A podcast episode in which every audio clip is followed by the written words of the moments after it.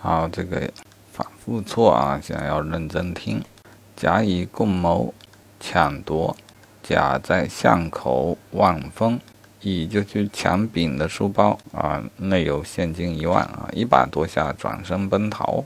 丙随后追赶，经过巷口的时候啊，埋伏在这的甲啊，突然伸腿就将丙绊倒，丙倒地摔成轻伤，甲乙趁机逃脱。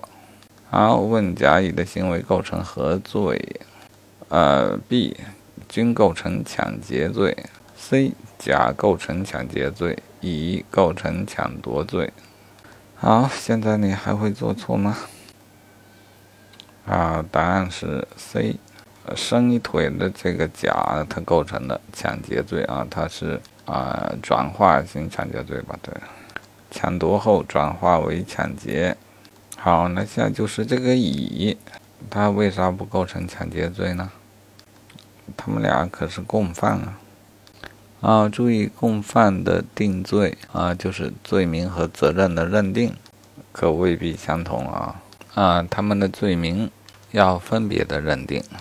解析说啊，乙对于抓捕啊，并未采用暴力或以暴力相威胁，他只顾跑。啊，因此他只对自己的抢夺行为负责。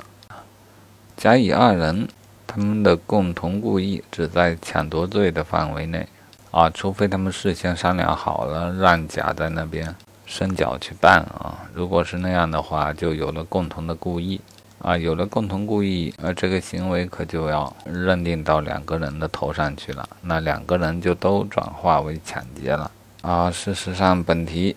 只顾跑的甲啊，不对，只顾跑的乙啊，从没考虑过要为了抗拒抓捕而当场使用暴力啊，因此他不符合转化型的抢劫罪。